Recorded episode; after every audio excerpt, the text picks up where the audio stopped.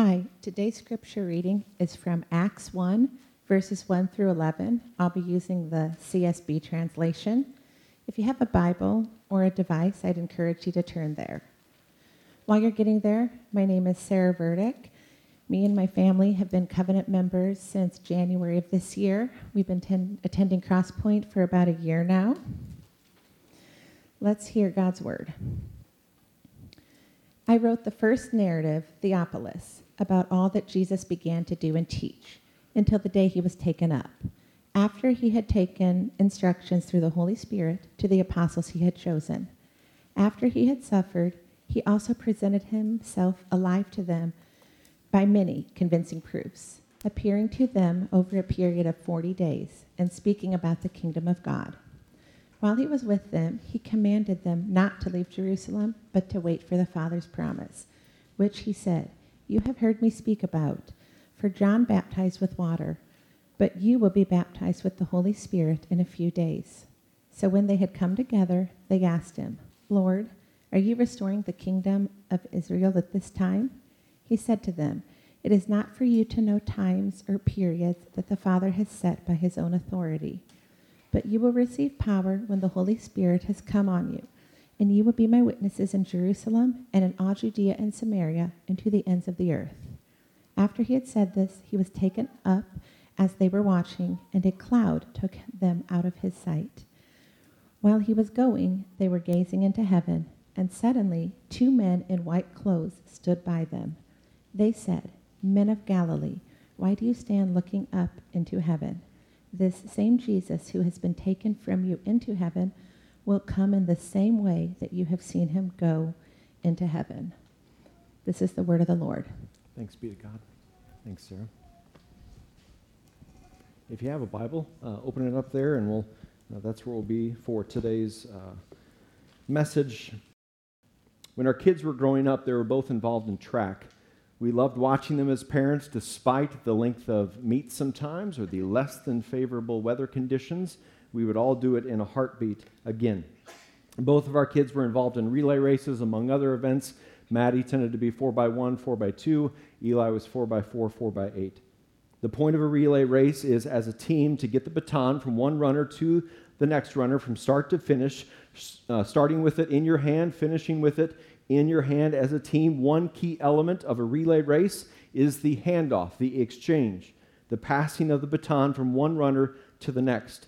One runner reaching out to, uh, to hand off, the next runner reaching back to receive. It's a heartbreaking moment. There's a collective uh, moment across the crowd when the baton gets dropped. There's this, oh, this heartbreaking moment in many ways, you could say that as we follow Jesus together, we are involved in baton work, in the work of handing off and receiving so that others might hand off and receive and so forth.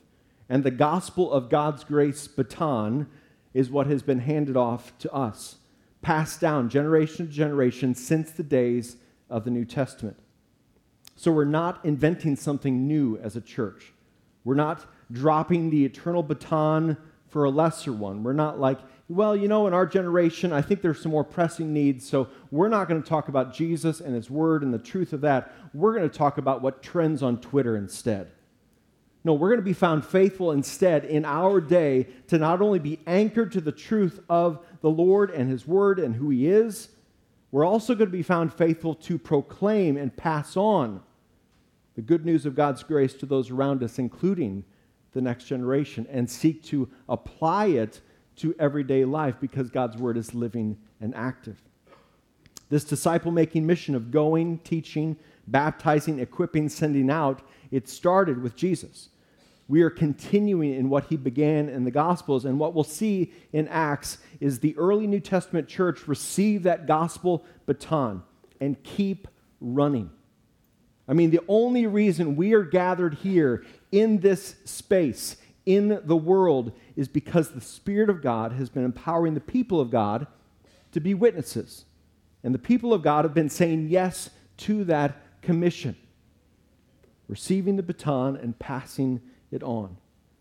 Short of a few breaks and some rest stops along the way, we'll be in the book of Acts until next summer. One reason we often preach through books of the Bible is because in doing so, it helps us grow in our biblical understanding. It helps us see the Word of God in its context. It helps us not only learn from it, but also seek to apply it, allow it to transform our hearts and minds.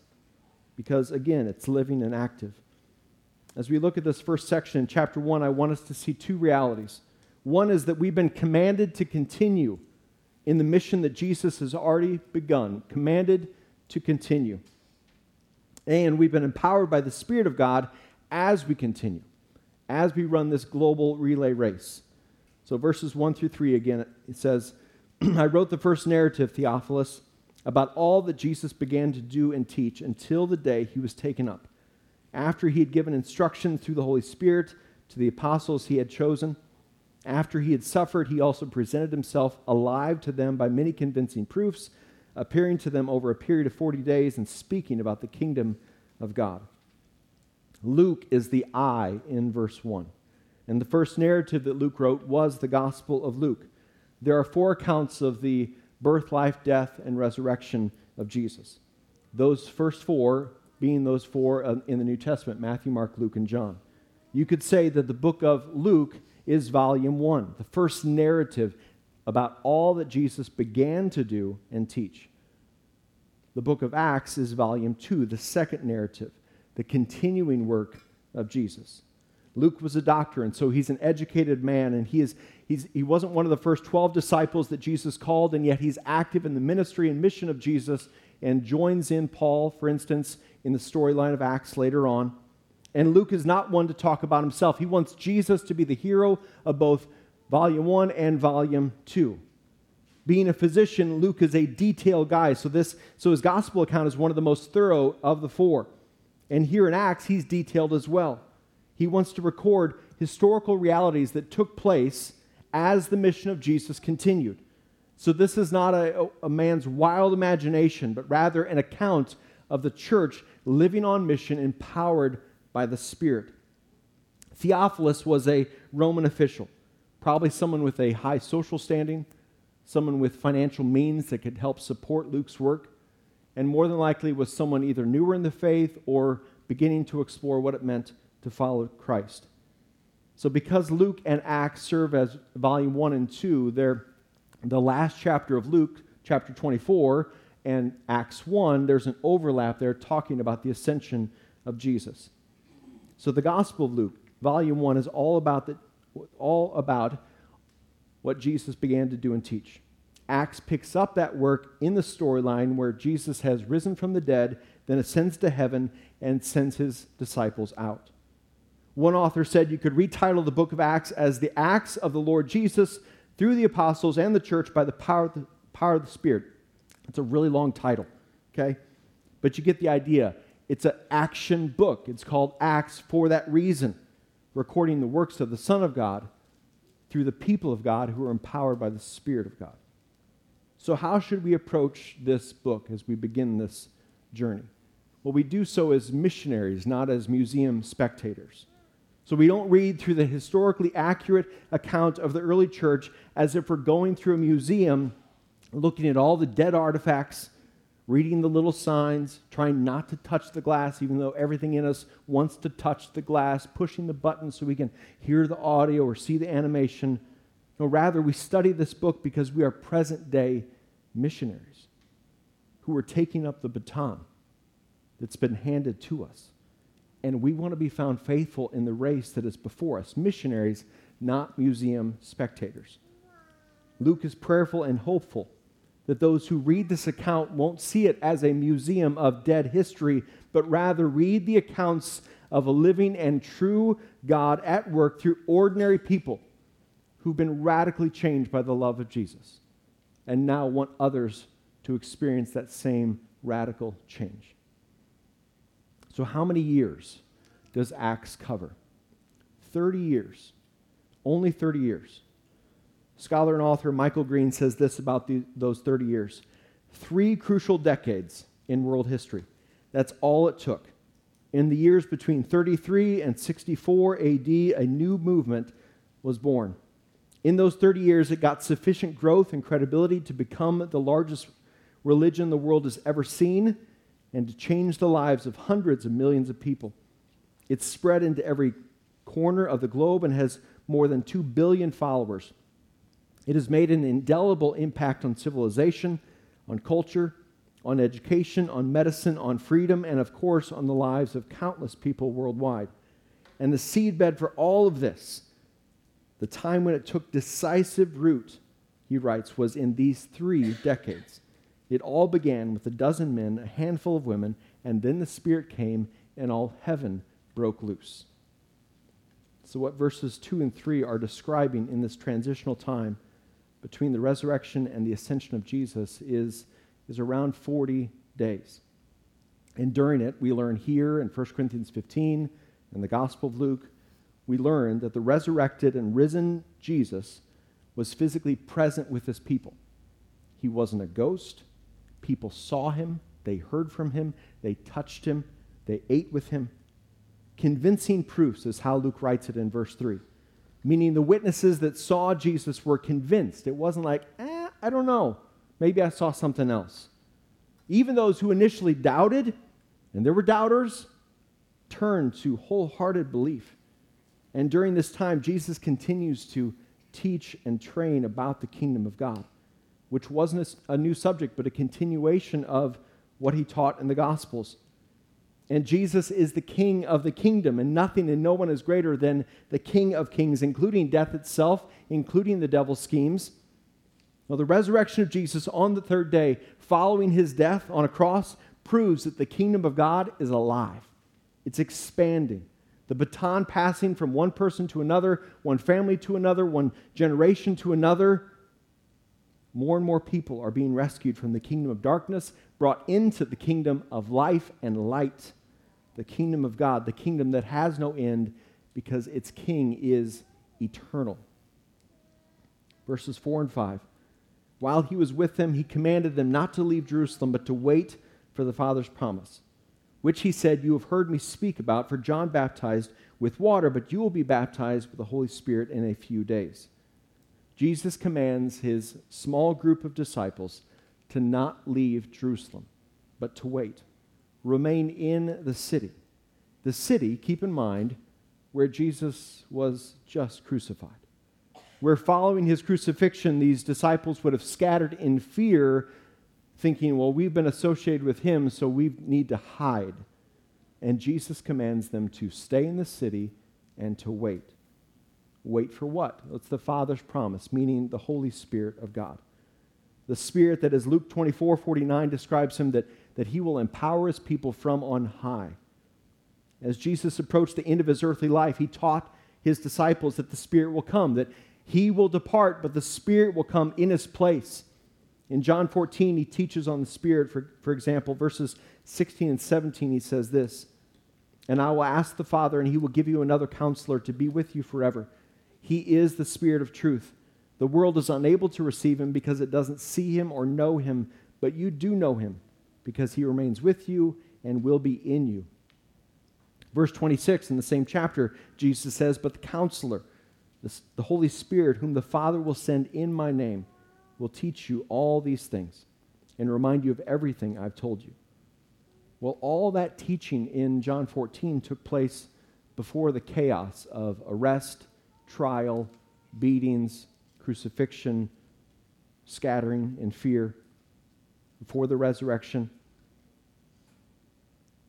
So you got to know that the disciples, as they're hearing the words of Jesus now in Acts 1, they're ringing a bit more true than they did in John 14 as they talk to resurrected Jesus.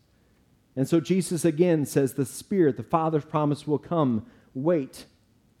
Notice that Jesus is the leader of the mission, and that never changes even in his physical ascension. Peter will rise to be one of the leaders in the early church, a first among equals, if you will.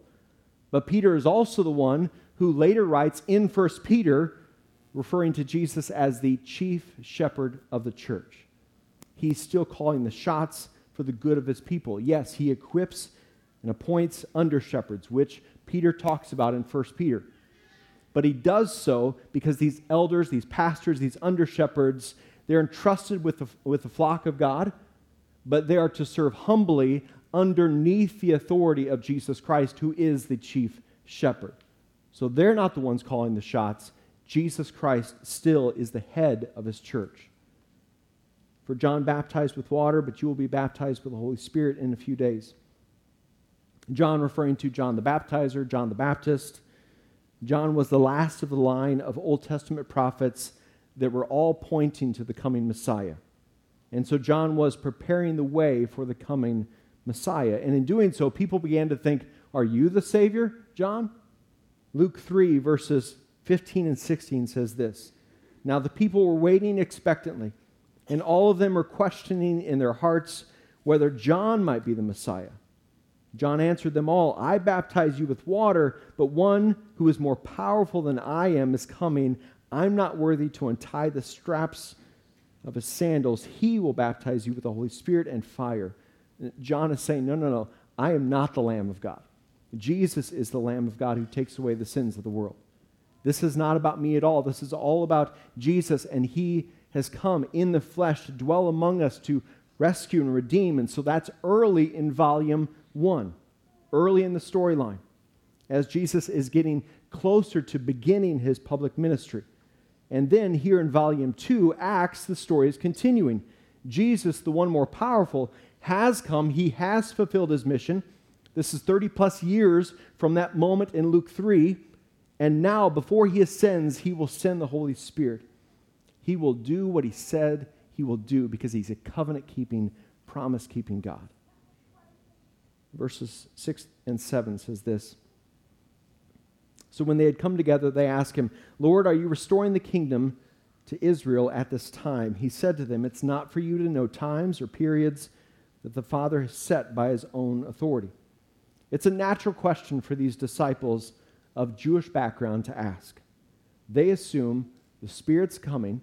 That means the kingdom of Israel will be restored as well, that the Jewish people will be delivered from Roman occupation and oppression. It's not a bad question. Jesus doesn't rebuke them for asking such a question, but the question they ask is far too narrow, far too limiting. These disciples, as they prepare to wait in Jerusalem, there naturally, because of their upbringing, their current understanding, they're focused only on this little slice, if you will, of the world.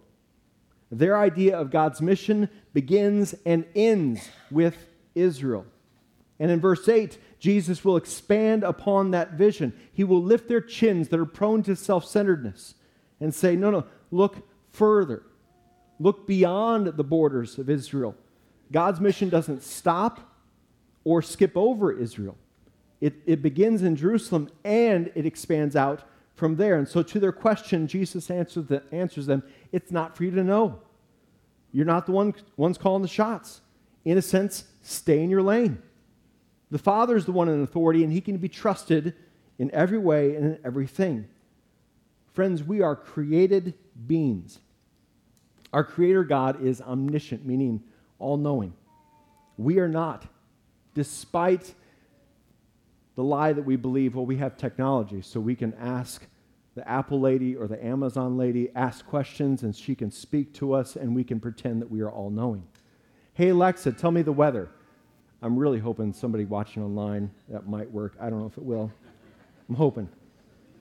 But technology makes us think that we are omniscient. We're not. We're created people. We still have to type something in, speak something, because we don't know the answer. We are dependent, created beings, and we are called to trust in our God in everything, for He's worthy of trust in everything. The disciples needed to know that in Acts 1. We need to know that now. So, to their question, Jesus doesn't say it won't happen. He does say, you need to redirect your focus to what you are to do in the meantime. Leave the restoration work and timeline up to the Father and His authority. Don't let that be a matter of excessive concern. Instead, give your attention, prayer, time, talent, treasure. Give the whole of your life to this mission, verse 8. But you will receive power when the Holy Spirit has come on you. And you will be my witnesses in Jerusalem, in all Judea, and Samaria, and to the ends of the earth. Don't be distracted in trying to determine unknowable realities. Do be focused on living as witnesses in the time that you've been given. Verse 8 is a great verse to tuck away and memorize in your heart. Verse 8 gives a storyline, it's the key verse in all of Acts. It gives the outline to the book of Acts. Chapters 1 through 7 are in Jerusalem. Chapters 8 through 11, Judea, Samaria. Chapters 12 onward is the gospel going to the ends of the earth. Keep in mind where we are today, both geographically and ethnically. We sit in an ends of the earth to those who first heard this command in Acts 1. I mean, they can't even, their vision doesn't reach this far. Jesus is describing here in verse 8 concentric geographic circles working out from Jerusalem to people like them, to people not like them, starting locally, going globally, going out to reach more people, both geographically and ethnically, every tribe, tongue, and nation. This is the mission the Lord is on. In Acts, Jerusalem is the hub early on. In the end, it's going to be Rome, and we'll see the gospel starting to go out. How we approach missions as a church is with this Acts 1 8 concentric circle idea of local, regional, global. We want to be involved in all three of these spheres as we live driven to reach people. Author Kent Hughes wrote this as it relates to that verse. But what a shock these geographical designation, designations must have been to the disciples. Jerusalem, the Lord was crucified there. Judea, they'd already been rejected there. Samaria, ministered to those half breeds. The end of the earth, Gentiles, the words of Jesus, he writes, were not only spiritually revolutionary, but socially and ethnically unheard of. The baton of the gospel of God's grace is to go to all. It crosses ethnic lines, social class lines, geopolitical lines, because the Lord Jesus is creating and forming a new eternal community and family that should look odd, strange, peculiar, to the world. See, the world splits and divides and separates over ethnic, social class lines, and geopolitical lines. The people of God don't. We don't. Because we are a new people. Because our family transcends these earthly lines. Our new family kicks those lines in the sand away. Our new family kicks those lines and says, No, in Christ we are now joined, adopted, brought together. And we're on mission to reach those who are still isolated, orphaned, disconnected. Jesus says we are to be his witnesses. So think of a witness in court. As one author wrote, a witness in this sense is someone who, set, who helps establish facts objectively through verifiable observation. So a witness doesn't testify as if, well, I think I saw what I saw. Or I feel it's this. Or I think it was that person. Maybe. I don't know. No, a witness doesn't give their personal and subjective impressions. A, a, witness instead speaks to what they saw, what they experienced. A witness speaks to the truth. Kent Hughes says to be a witness for Christ is to bring a message that is a marvel of simplicity that message being Jesus Christ is God. He came in the flesh. He died to pay for our sins. He was resurrected. Now he's exalted to heaven. And Jesus calls us to believe in him and in doing so receive forgiveness and new life. I've coached middle school basketball for boys basketball for 16 years. In the game of basketball, as with most sports, there are those who run a lot or those who play a lot, those who play some and those who play very little. There are those who never make the team. There are starters and subs and those who I make cry in October and I feel like a terrible person. Okay? I can only play five boys at a time. There's only 24 minutes of game clock to work with. Brothers and sisters in Christ, in the kingdom of God, there is no bench. There are no starters and subs and those who didn't make the team. There's no varsity or JV or freshman. There's no redbirds and bluebirds or gold, silver, bronze or A team, B team or skins and shirts. If you're in Christ, if you've placed your faith and trust in Jesus, you made the team by grace alone, through faith alone. You didn't slip in, you were chosen in love. And in the kingdom, as we live as citizens of heaven, everyone plays all at once. It sounds a bit chaotic, and it is sometimes. It is. But Paul relates it to a human body where all the members and parts play together in unity, playing their part in the building up of the kingdom and the glory of the king. And there's no fine print to verse 8. See, we're all commanded. Not those in vocational ministry and not those not paid by a church. No, we are all commanded. All believers in Christ are commanded to continue as witnesses. And we've been empowered by the Spirit of God as we continue. Verses 9 through 11. After he said this, he was taken up as they were watching, and a cloud took him out of their sight. While he was going, they were gazing into heaven, and suddenly two men in white clothes stood by them. They said, Men of Galilee, why do you stand looking into, up into heaven?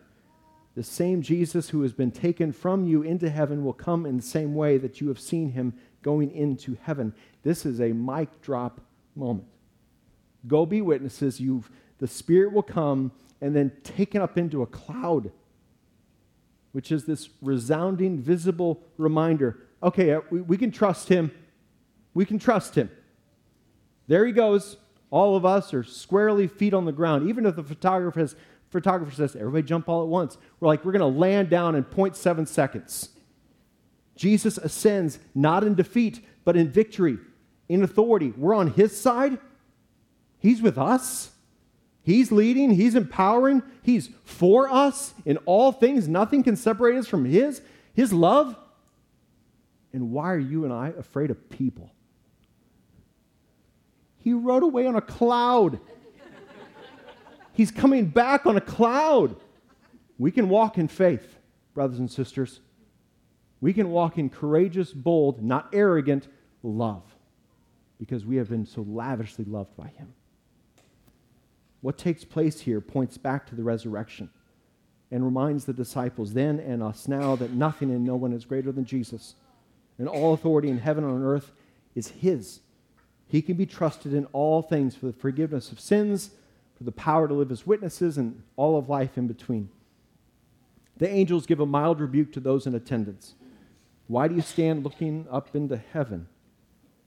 Don't s- stare into heaven as if you're surprised. He will return like he's promised. Every promise he has made, he's followed through on. It's as if the angels are saying, okay, he's departed. Don't be idle in your gaze to heaven. Let's get going. And yet, keep in mind, their get going, their next action step is to wait. Prayerfully wait. Will it be waiting all the time? No. If so, this series gets done really, really fast. But we must see the sequence here that our faith filled, action oriented obedience is fueled not in our strength, but rooted in a posture of dependence and prayerful waiting as we walk by faith. Maybe the most faith filled action step that is before you is to wait upon the Lord, to grow in expectant prayerfulness as you wait. In many ways, we as his people, we're all waiting, waiting for his return, and we can get impatient. But the Lord's sovereign plans are right on track, right on schedule. He's not pacing back and forth, wondering, I wonder how I can redeem brokenness and injustice and evil and suffering. I wonder how I can do that. He's not anxious at all. We have no reason to be either because we are with him and he is for us. It's a ske- he is on a schedule that we are not to know. We are to walk by faith and trust. 2 Peter 3 9 says, The Lord is not slow in keeping his promise, as some understand slowness. Instead, he's patient with you, not wanting anyone to perish, but everyone to come to repentance. In the, in, in the angel's announcement at the ascension, they are reminding them and us of this promise that he will return, not as a humble baby in Bethlehem, but as judge, King of kings, Lord of lords, judge of the living and the dead. So this local to global mission has eternal ramifications. What Jesus began, he continues. We as his people have been handed the baton. 30 years. That's all this book covers. We just celebrated 20 years as a church consider what the Lord could do in the next 20 years. Well, brothers and sisters, he can and will do whatever he pleases, and his sovereign plans will come to pass. And we, ordinary, unschooled people, his sons and daughters, we get the gracious opportunity to play a part. What a gift that is. Empowered by his Spirit, joined to one another in his family. Lord Jesus, we are grateful and we praise you that you were born of a virgin. You lived a sinless life. You died for our sin. You, you rose again on the third day. You ascended to heaven. One day you are returning. Thank you that you can be trusted in all things and in all seasons. Thank you that you haven't left us alone to be on mission as witnesses. You've joined us to you, empowered us with your spirit, and joined us to one another in the church. Thank you that we get to be a part of a mission that is bigger than us, grander than our own little worlds. Thank you for bringing us into your kingdom by grace alone, and that you are a worthy king, deserving of all our worship. Help us to run this global relay race for your glory. Help us to get going, but not relying upon our own strength, but yours. Not trusting in our own wisdom, but yours alone. May you open the doors and may you give us words to speak full of grace seasoned with salt. Add to the number daily those who are being saved, Lord. Add to the number daily those who are being sent out, Lord. You are able to do that work, and we rest and labor in you and your power and your grace. We pray this in your name, Jesus. Amen. Father, thank you for an opportunity we have to worship alongside one another as your family. Remind us of your goodness. Remind us of your power as we walk by faith from this place. We pray this in your name. Amen. Sam and Allie, you want to make your way up here? Um, the kingdom of God is always, there's always a, a, sweetness to it, and in the sending out, and there's also a sadness in the sending out, and that's been the case for 20 years. Um, we want to pray for Sam and Allie, who are joining the launch team of Partridge Point Community Church in Metamora. Uh, we as a church, we've invested into that work. We plan to continue to invest into that work. We're committed to local rural church planting in partnership with other kingdom minds, kingdom-minded, gospel-centered churches. And so it's a joy to be able to, uh, to do that. There's also a joy in sending out brothers and sisters in Christ who want to join in that work and who, who's, th- this is a very fitting work. Their home, this is where their home's going to be. It's where Sam grew up. And to live on mission, to basically live out what all we talked about this morning and what all we'll talk about in the months ahead. Uh, it is a sweet gift to send you out and pray for you. Um, I send you out with uh, Galatians 6, which elders uh, prayed for us uh, as we got sent out 20 years ago. Let us not grow weary in doing good, for at the proper time we will uh, reap a harvest if we do not give up. And I pray that in the planting and watering, uh, the Lord will cause a har- harvest. And so I we're going to pray for them. I encourage you to pray for them. I encourage you to visit sometime. And the coming uh, public launch is uh, September 24th. And so uh, may the Lord cause the growth as the people of God walk by faith. Uh, Father God, thank you so much for Sam and Allie and their, uh, their new one. I thank you for this family of three. I pray you'd bless them abundantly as they walk by faith. I pray that they would know that they've been empowered by your Spirit as they live as witnesses from their home to their workplace to their neighborhood. Cause the growth, Lord. May they not grow weary in doing good, but may a harvest result a harvest of lives changed, households transformed, generations impacted. We pray in advance for a 20 year vision, a 20 year harvest that they might be able to enjoy. And may it lead to your, your glory. And may it lead to gratitude in them and the launch team and those who will join in with them in the months and years ahead. We pray this in your name. Amen.